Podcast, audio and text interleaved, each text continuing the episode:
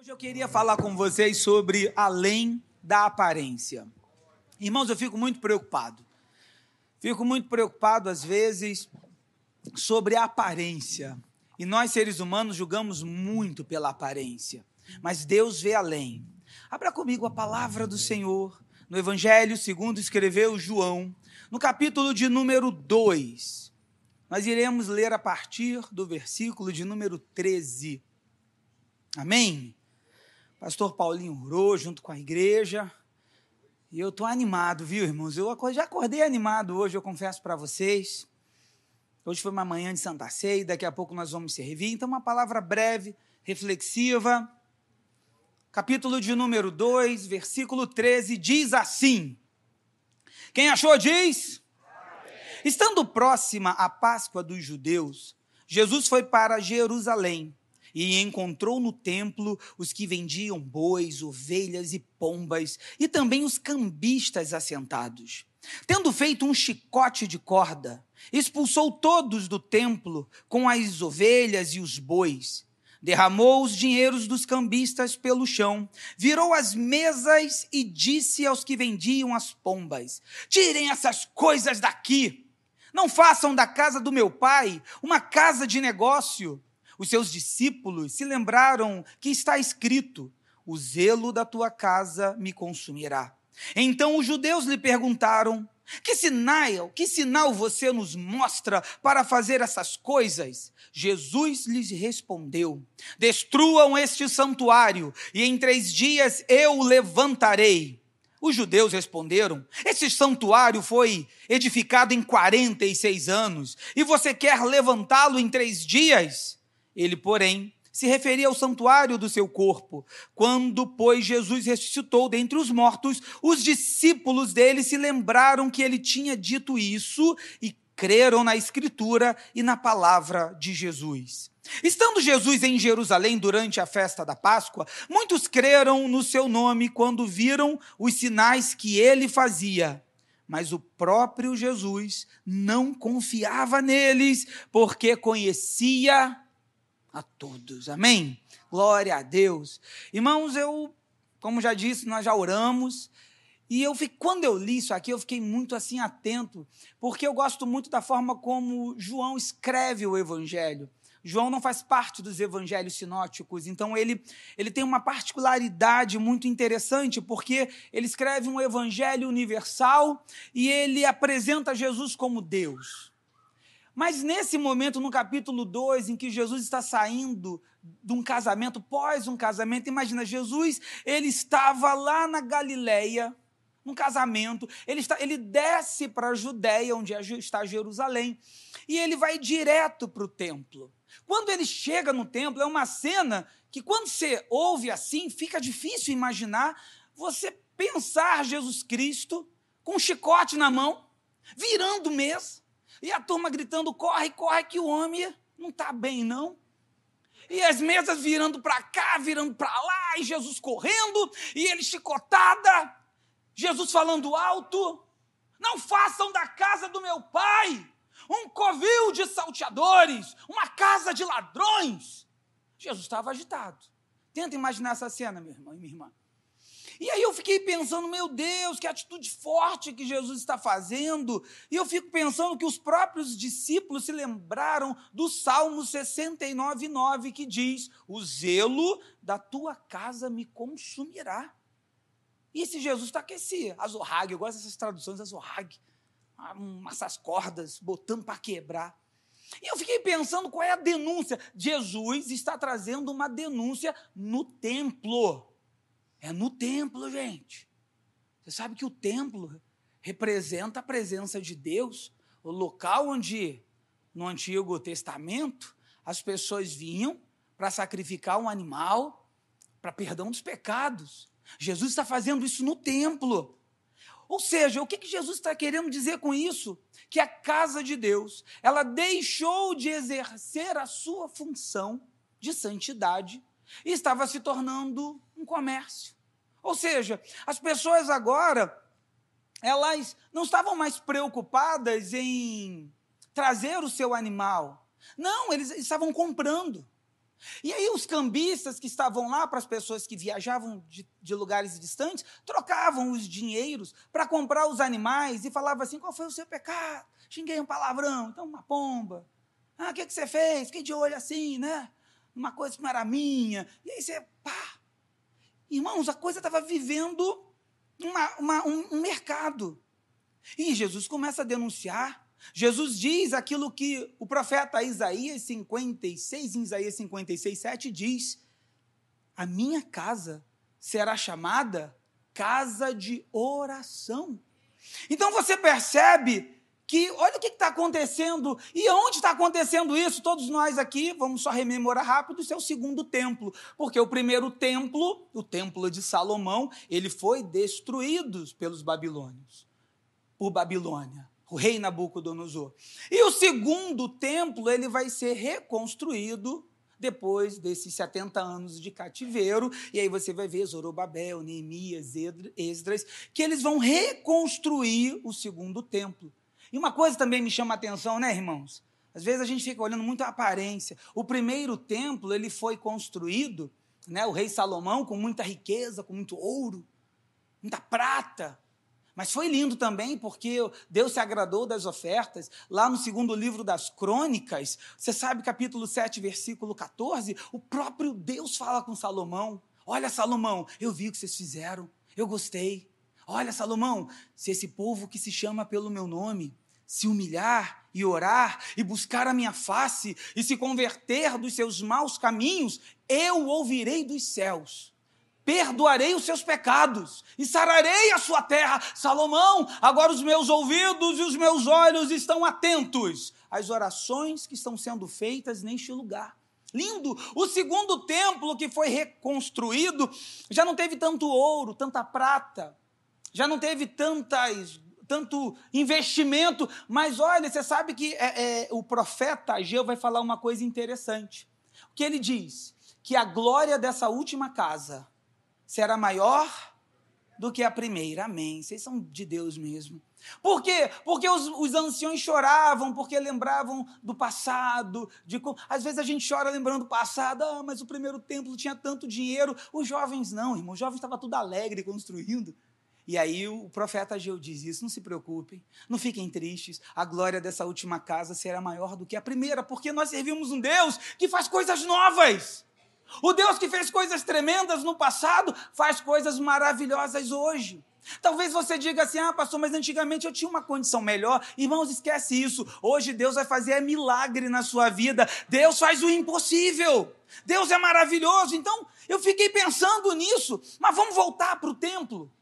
Vamos voltar para esse templo, para o segundo templo, onde Jesus está no período agora greco-romano, agora está sobre o período romano, tem toda uma questão sobre isso.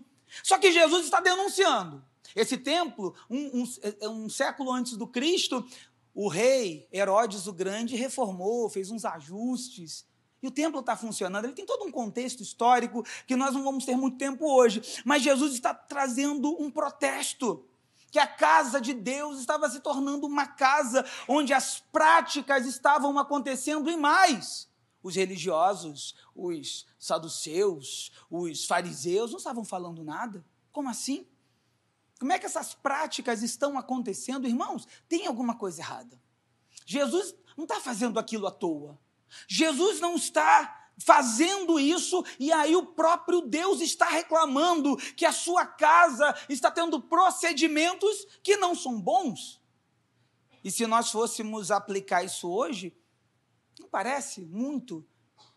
Às vezes nós estamos vendo, irmãos, o problema não é as mudanças que o mundo está tentando impor. Eu não estou muito preocupado se o mundo está tentando validar algumas coisas. Às vezes eu fico preocupado, é a igreja também está se modificando junto com isso. Irmãos, se o mundo diz que tudo é lícito, eu digo que nem tudo me convém. Se o mundo diz que eles podem todas as coisas, eu digo que algumas coisas não me convém fazer. Porque nós temos um outro procedimento. Ou seja, irmãos, aqui é diferente. É uma pena que as pessoas ainda estão agora olhando para Deus, achando que Deus é Deus de barganha, é Deus de troca, que eu dou alguma coisa e recebo. Não é isso. Nós já recebemos de graça a salvação. Deus nos fez tudo de graça. Estamos aqui essa noite para adorar o seu santo nome, porque ele é bom, mas Jesus está trazendo um protesto, dizendo: olha, cuidado para você não ter uma vida só de aparências, cujo conteúdo é vazio cujo conteúdo não tem nada. E aí o, os judeus ficaram chateados, os religiosos, e perguntaram: que sinal você nos mostra para fazer ou para falar essas coisas?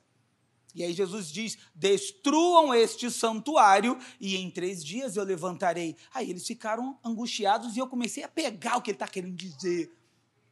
Qual santuário que ele está dizendo? A parede? Não, o próprio corpo. E isso, irmãos, nós vamos ter um pouco mais de sentido. É na, na, crucificação. Esse evento vai passar, e é interessante que enquanto Jesus está ali dentro, Mateus vai escrever que algumas pessoas foram curadas, que as crianças cantavam. Ou seja, quando há a presença de Deus no lugar, os milagres tornam a acontecer. O que, é que a igreja do Senhor precisa? procurar a presença de Deus, clamar por Deus. E aí, e aí tem uma coisa que me chama a atenção. Mateus 27 vai ser o momento em que Jesus está sendo crucificado. E aí a Bíblia diz: e Jesus, clamando outra vez em alta voz, entregou o Espírito. E aí sabe o que, que acontece? A Bíblia diz: E eis que o véu do santuário se rasgou em duas partes, de alto a baixo, e a terra tremeu, e as rochas se partiram. Eu fiquei pensando nisso. O que, que rasgou de alto a baixo, irmãos? O véu do templo, para quem. Escola bíblica, vocês são bons, hein? Estamos juntos. Amém? Nós tínhamos o átrio, o santo lugar e esse véu estava entre o santo lugar e o santo dos santos. Era um lugar que somente o sumo sacerdote podia entrar uma vez por ano numa festa super importante. Quando o véu rasgou, irmão, do alto a baixo, o que que mostrou? O que, que tinha lá dentro do Santo dos Santos? A arca da aliança, não é isso? Mas quando o véu se rasga, o que, que evidencia? que tinha tudo, menos a arca. Você já parou para pensar que não tinha nada no Santo dos Santos? A gente até canta, né? No Santo dos Santos. Não tinha nada. Eu fiquei pensando nisso, irmãos. O texto fala rápido, o texto continua, mas a verdade é que aonde deveria ter a arca de Deus, a presença de Deus, não tinha nada. E quando não tem a presença de Deus no lugar onde ela deveria estar, está vazio. E se está vazio, não exerce poder de transformação. Eu quero que você comece a entender, comece a entender comigo, irmãos, que uma vez por ano tinha a festa do Yom Kippur que o sumo sacerdote ficava uma semana no quarto do, do sumo sacerdote, se preparando, orando, jejuando, para nesse dia fazer um sacrifício pelos seus pecados e o pecado do povo. Ele entrava amarrado na cintura, ele atravessava a cortina. E quando ele chegava, olhava a arca da aliança, ele iria aspergir o sangue sobre a tampa do propiciatório pelos seus pecados e o pecado do povo. Se ele estivesse pecado, o que, que acontecia? Ele morria na hora. Mas não tinha arca. E se não tinha arca, ah, irmãos, pensa comigo, já não tinha mais o temor de ser morto. E se não há mais o temor de ser morto, para que me preparar tanto? O que, que você está querendo dizer, pastor? Meus irmãos, prestem atenção. Se no lugar não tiver mais a presença de Deus, nós começamos a negociar coisas que nós não negociávamos. Quando o lugar aí tem mais. Escuta! Já que o que, que, o que, que Jesus está dizendo agora? Você começa a ler a Bíblia, que Deus não habita mais em santuários feitos por mãos de homens. E se Deus não habita mais em santuários feitos por mãos de homens, aonde ele habita? Se você tivesse um espelhinho, fazia assim: olha para aí o espelho. Ele habita em você. Ou não sabes que sois moradas de Deus? E o Espírito dele habita em vocês. A pergunta então é, irmãos, quando o profeta Joel, no capítulo de número 2, versículo 13, 13, ele diz assim: Deus não quer mais que vocês rasguem as suas roupas. Deus agora quer que vocês rasguem os seus corações. Se você rasgar o seu coração, claro, né? Figurar, tá? Isso aqui é alegoria, tá, irmãos? Pelo amor de Deus. O que é que vai encontrar dentro dele? Será que nós vamos encontrar a presença de Deus? Será que no seu coração santuário, santuária de Deus, se assim posso dizer, será que esse lugar está preenchido por Deus ou ele está vazio? Então, o lugar que está vazio, irmãos, que não tem a presença de Deus, cede, faz vista grossas a coisas erradas, não se preocupa mais em cuidar da casa de Deus, isso é uma denúncia que Jesus está nos mostrando aqui. Que o véu separava e escondia o que estava dentro, mas Deus, quando rasga o véu, revela o que realmente tem. Os gregos que usavam muito esse termo coração é greco-romano período, então os gregos tinham essa ideia que no órgão coração estavam os sentimentos, a sede de todos os entendimentos humanos. Como é que está o seu coração? O que, é que está dentro do seu coração? Porque se no seu coração não estiver cheio da presença de Deus, do Espírito Santo, nós corremos o risco agora de negociar, de fazer coisas que nós não fazíamos, de acharmos normal. O problema, mais uma vez, não é as mudanças que acontecem lá fora, mas é estar vazio aqui dentro. À medida com que nós nos enchemos do poder de Deus, nós não negociamos mais, nós somos firmes, nós somos obedientes, porque temos Deus no coração. Deus está conosco. E se você ler Marcos, que retrata, considerado o primeiro evangelho que foi escrito, Marcos 11, essa passagem está na mesma galeria da figueira, que só tinha folhas, mas não tinha frutos. Tinha aparência, mas não tinha frutos. Tinha cara de crente, jeito de crente. Ele, o evangeliquez de crente, o varão. Já viu? Ô varoa! Aleluia! Eita, tinha todo, né? Mas não tinha nada, não oferecia nada. Como diz Jesus para os fariseus, sepulcro caiado, pintadinho por fora, mas dentro não tinha nada, irmãos. Isso é uma denúncia. Isso eu fico com medo, irmãos. Eu fico com medo, eu fico pensando, meu Deus, será que eu vou ser um dos filhos de Seva? Conhece Seva? Quem é o Seva, pastor? Ele era um dos principais sacerdotes e os filhos deles, lá em Atos 19, eram sete, foram tentar expulsar um demônio.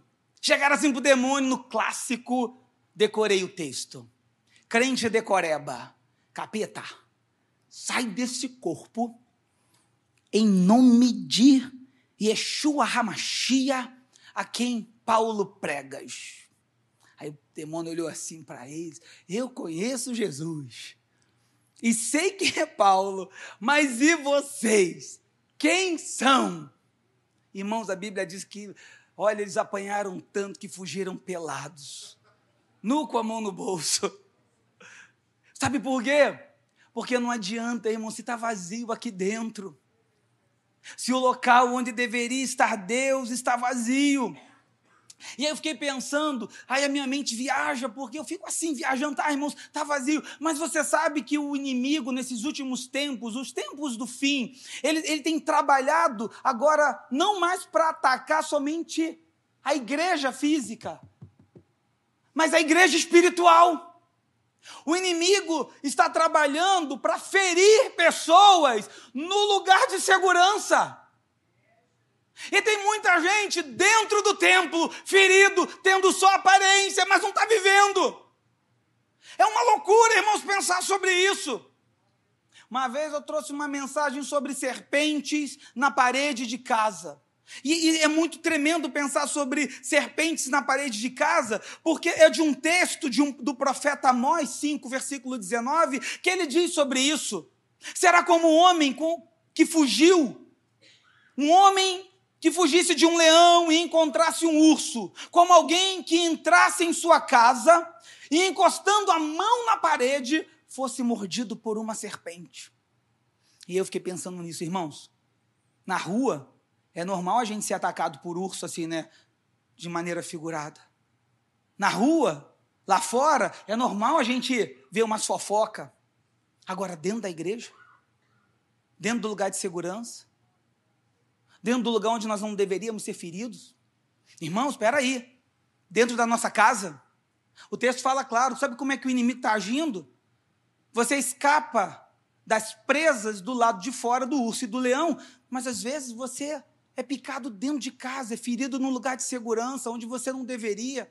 E quantas pessoas aqui essa noite foram feridas dentro do lugar de segurança, dentro da casa? Traz uma marca da infância, do passado, de uma dor, de um abandono, de uma traição, só é aparência. Não está não tá conseguindo reagir. Vem para a igreja, está na igreja, mas está precisando de uma transformação, de uma cura interna. Porque a dor não permite que o espírito habite no lugar. Porque tem dor, tem angústia, foi ferido por alguém, irmãos. Fala, vamos, vamos pensar. Eu nunca fui mordido por um leão nem por um urso. Alguém já foi? Mas pelo que eu já vi, pastor, deve arrancar o braço fora. Imagina, vai totó, totó, e eu fico só como? A gente percebe que a mordida de um leão e um de urso, ela esmigalha a carne, ela machuca, ela evidencia que houve algo. A mordida da serpente, não. A mordida da serpente, ela faz assim, ó, e solta. O que, que ela deixa? O veneno. O veneno entra na corrente sanguínea. O, o veneno vai correndo todo o corpo e vai danificando cada parte. E você agora vai vivendo adoecido. O inimigo tem trabalhado assim. Paulo mesmo diz, quando escreve a Timóteo, segundo, Timóteo, capítulo 4, Paulo diz, o Espírito diz expressamente à igreja que nos últimos tempos apostatarão da fé, porque irão aprender doutrinas de demônios. Irmãos, isso é assustador. Segundo Tessalonicenses capítulo 2, a partir do 3, ele diz isso, que a apostasia é o sinal dos últimos tempos, vai começar a ter uma apostasia. As pessoas estão esfriando, estão se ferindo, vivem na aparência, não manifestam a glória de Deus. Nós precisamos, irmãos, voltar a manifestar a glória de Deus. Pedir para Deus, Senhor, me ajuda. Porque se eu não trato aquilo que me fere, eu começo a reproduzir a dor. Se eu não curar a minha ferida, eu começo a ferir outras pessoas. E o templo de Deus está diferente, porque só está na aparência e Jesus está avisando: olha, tem alguma coisa errada. E o Santos dos Santos vai revelar o que está dentro. O Santos dos Santos vai revelar o que está dentro do nosso coração. Porque se eu ando ferido e se eu não trato aqui dentro, se dentro de mim está ferido e eu não estou cuidando, irmãos, eu corro risco agora de não avaliar bem algumas situações e ir perdendo o controle da vida. Uma fé que não se enche da presença, que só se enche da aparência. Escuta uma coisa, igreja. Nós temos que ser cheios do Espírito Santo. O motivo de estarmos aqui é termos uma vida repleta de Deus às vezes nós estamos ficando muito presos, nós temos toda uma liturgia, um modo de fazer, mas eu preciso entrar por essas portas e não ser mais participantes, mas ser ativo na busca do poder de Deus, de Deus falar comigo, de Deus falar com a igreja, de Deus manifestar sua glória. Porque senão, irmão, se, se nós não tomarmos cuidado, quando eu vejo exemplos na Bíblia, como um homem como Elias, que quando uma mulher chamada Jezabel jogou uma palavra maldita sobre a vida dele, ele entrou num, num conflito existencial, ele corre para o deserto, ele deseja a morte, ele. Agora a gente percebe assim, meu Deus, como é que pode um homem cheio da presença de Deus como Elias, no capítulo 19 do primeiro livro do Geis, ir para um deserto e desejar a morte? É porque, irmãos, se nós não enchermos o nosso coração do poder de Deus, nós também somos suscetíveis a isso. E quando nós perdemos o controle emocional, perdemos a habilidade de lidar com os nossos próprios sentimentos. Precisamos nos encher da presença de Deus, da glória de Deus. E Deus, quando cuida de nós, cuida de maneira simples. A gente às vezes cria uma expectativa, né? Eu vou entrar lá na igreja. O pastor Paulo vai vir rodando assim, eis que eu te digo, e te digo mais. Não vai, irmãos. Sabe o que Deus fez nessa passagem? eu gosto de Deus que ele fez um churrasquinho, irmãos. Peixinho, ó, Jesus, Deus, Jesus, Deus é do pão. Ele colocou um pãozinho na brasa, uma água, e ele falou assim: Elias, come, dorme, descansa, ciência, cuida. Você está tenso demais. Ô moça, você está tenso demais. Deus faz coisas simples, irmãos. Às vezes, sabe, quando nós não estamos repletos da presença de Deus, quando o lugar está vazio, a gente pode falar coisas e não cumprir. Você lembra de Pedro? Pedro disse para Jesus lá em Lucas 22: Senhor, eu estou pronto, estou pronto para ir contigo, para a morte ou para a prisão. E ele foi, irmãos? Não foi. Foi de boca não estava pleno, Jesus sabia disso. Quantas vezes eu e você, aqui no momento cheio de, né, cheio de poder, a gente fala: "Não, eu fui no terreno do inimigo". Já viu aquela canção? E tomei tudo que me roubou. Aí quando um negócio pega, você corre. Porque nós precisamos nos encher, senão é só aparência, irmãos. Sabe como é que Deus resgatou Pedro? Com um peixinho também na praia. João 21. Tá Pedro não pegando nada de novo. E tá Jesus na praia com um peixinho. Gente, Jesus é bom. Jesus gosta de um carvãozinho, né, irmãos? De um carvão, de um peixe. Eu gosto de Jesus por isso. Se você não se encher da presença de Deus, você pode perder o controle do rumo da sua vida. Uma vida vazia não sabe onde quer chegar, porque não tem a presença de Deus. Eu preciso falar, Senhor, enche o meu coração me dá, Senhor, a esperança. Senão você vai tentar remar, remar, remar, e Jesus está do teu lado. Isso tem um exemplo, Marcos capítulo de número 4. Eles estavam no mar, os discípulos. Eles remavam a partir do versículo 38. Estavam desesperados porque as ondas entravam dentro. E Jesus estava lá, irmãos. Estava dormindo, mas estava lá. Na verdade, Jesus só estava esperando ser despertado para começar a agir para nos lembrar que nós não devemos ser tímidos, para nos lembrar que Ele nos ensinou a usar o poder de Deus. Pra, que para nos ensinar que eu não sei o que você está vivendo, mas você pode, em nome de Jesus, começar assim: essa, essa tribulação não vai me parar, Deus vai me fazer caminhar. Quantas pessoas marcaram a nossa vida, não pelas grandes vitórias, mas pelas grandes resiliências que elas tiveram. Eu lembro de algumas pessoas contando, pastor, a minha mãe, que mulher guerreira, que papai era difícil. Mas ela à noite, ela chorava quietinha. E às vezes eu chegava, mãe, o que, que você tem? Não tem nada, filha. Ela segurava tudo. Quantas pessoas fazem isso, irmãos, porque estão cheias de Deus. Às vezes você vai visitar uma pessoa enfermo que o santuário está repleto da presença de Deus e essa pessoa tem uma palavra uma palavra para te consolar, uma palavra para te alimentar, uma palavra para te encher de esperança. Eu, quando eu li e quando eu comecei a perceber, irmãos, será que eu não estou andando envenenado demais? E eu estou precisando revisitar. Eu gosto daquela canção antiga, lembra?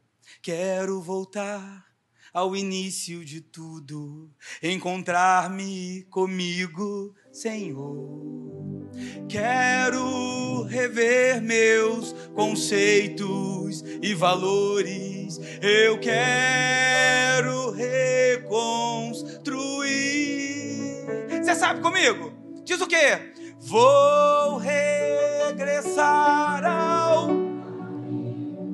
Vou ver as as obras, O que? O que, que você faz? Eu me arrependo, Senhor. Me arrependo, Senhor. Me arrependo, Senhor.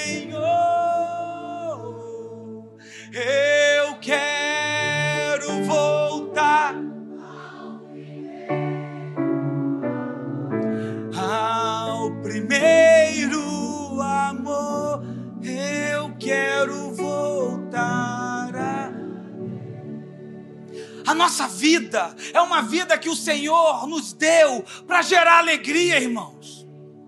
Antes mesmo, às vezes a gente fica pensando que outras coisas vão nos dar alegria, mas deixa eu te falar uma coisa: quando nós estamos cheios da presença de Deus, nós nos sentimos felizes com a gente.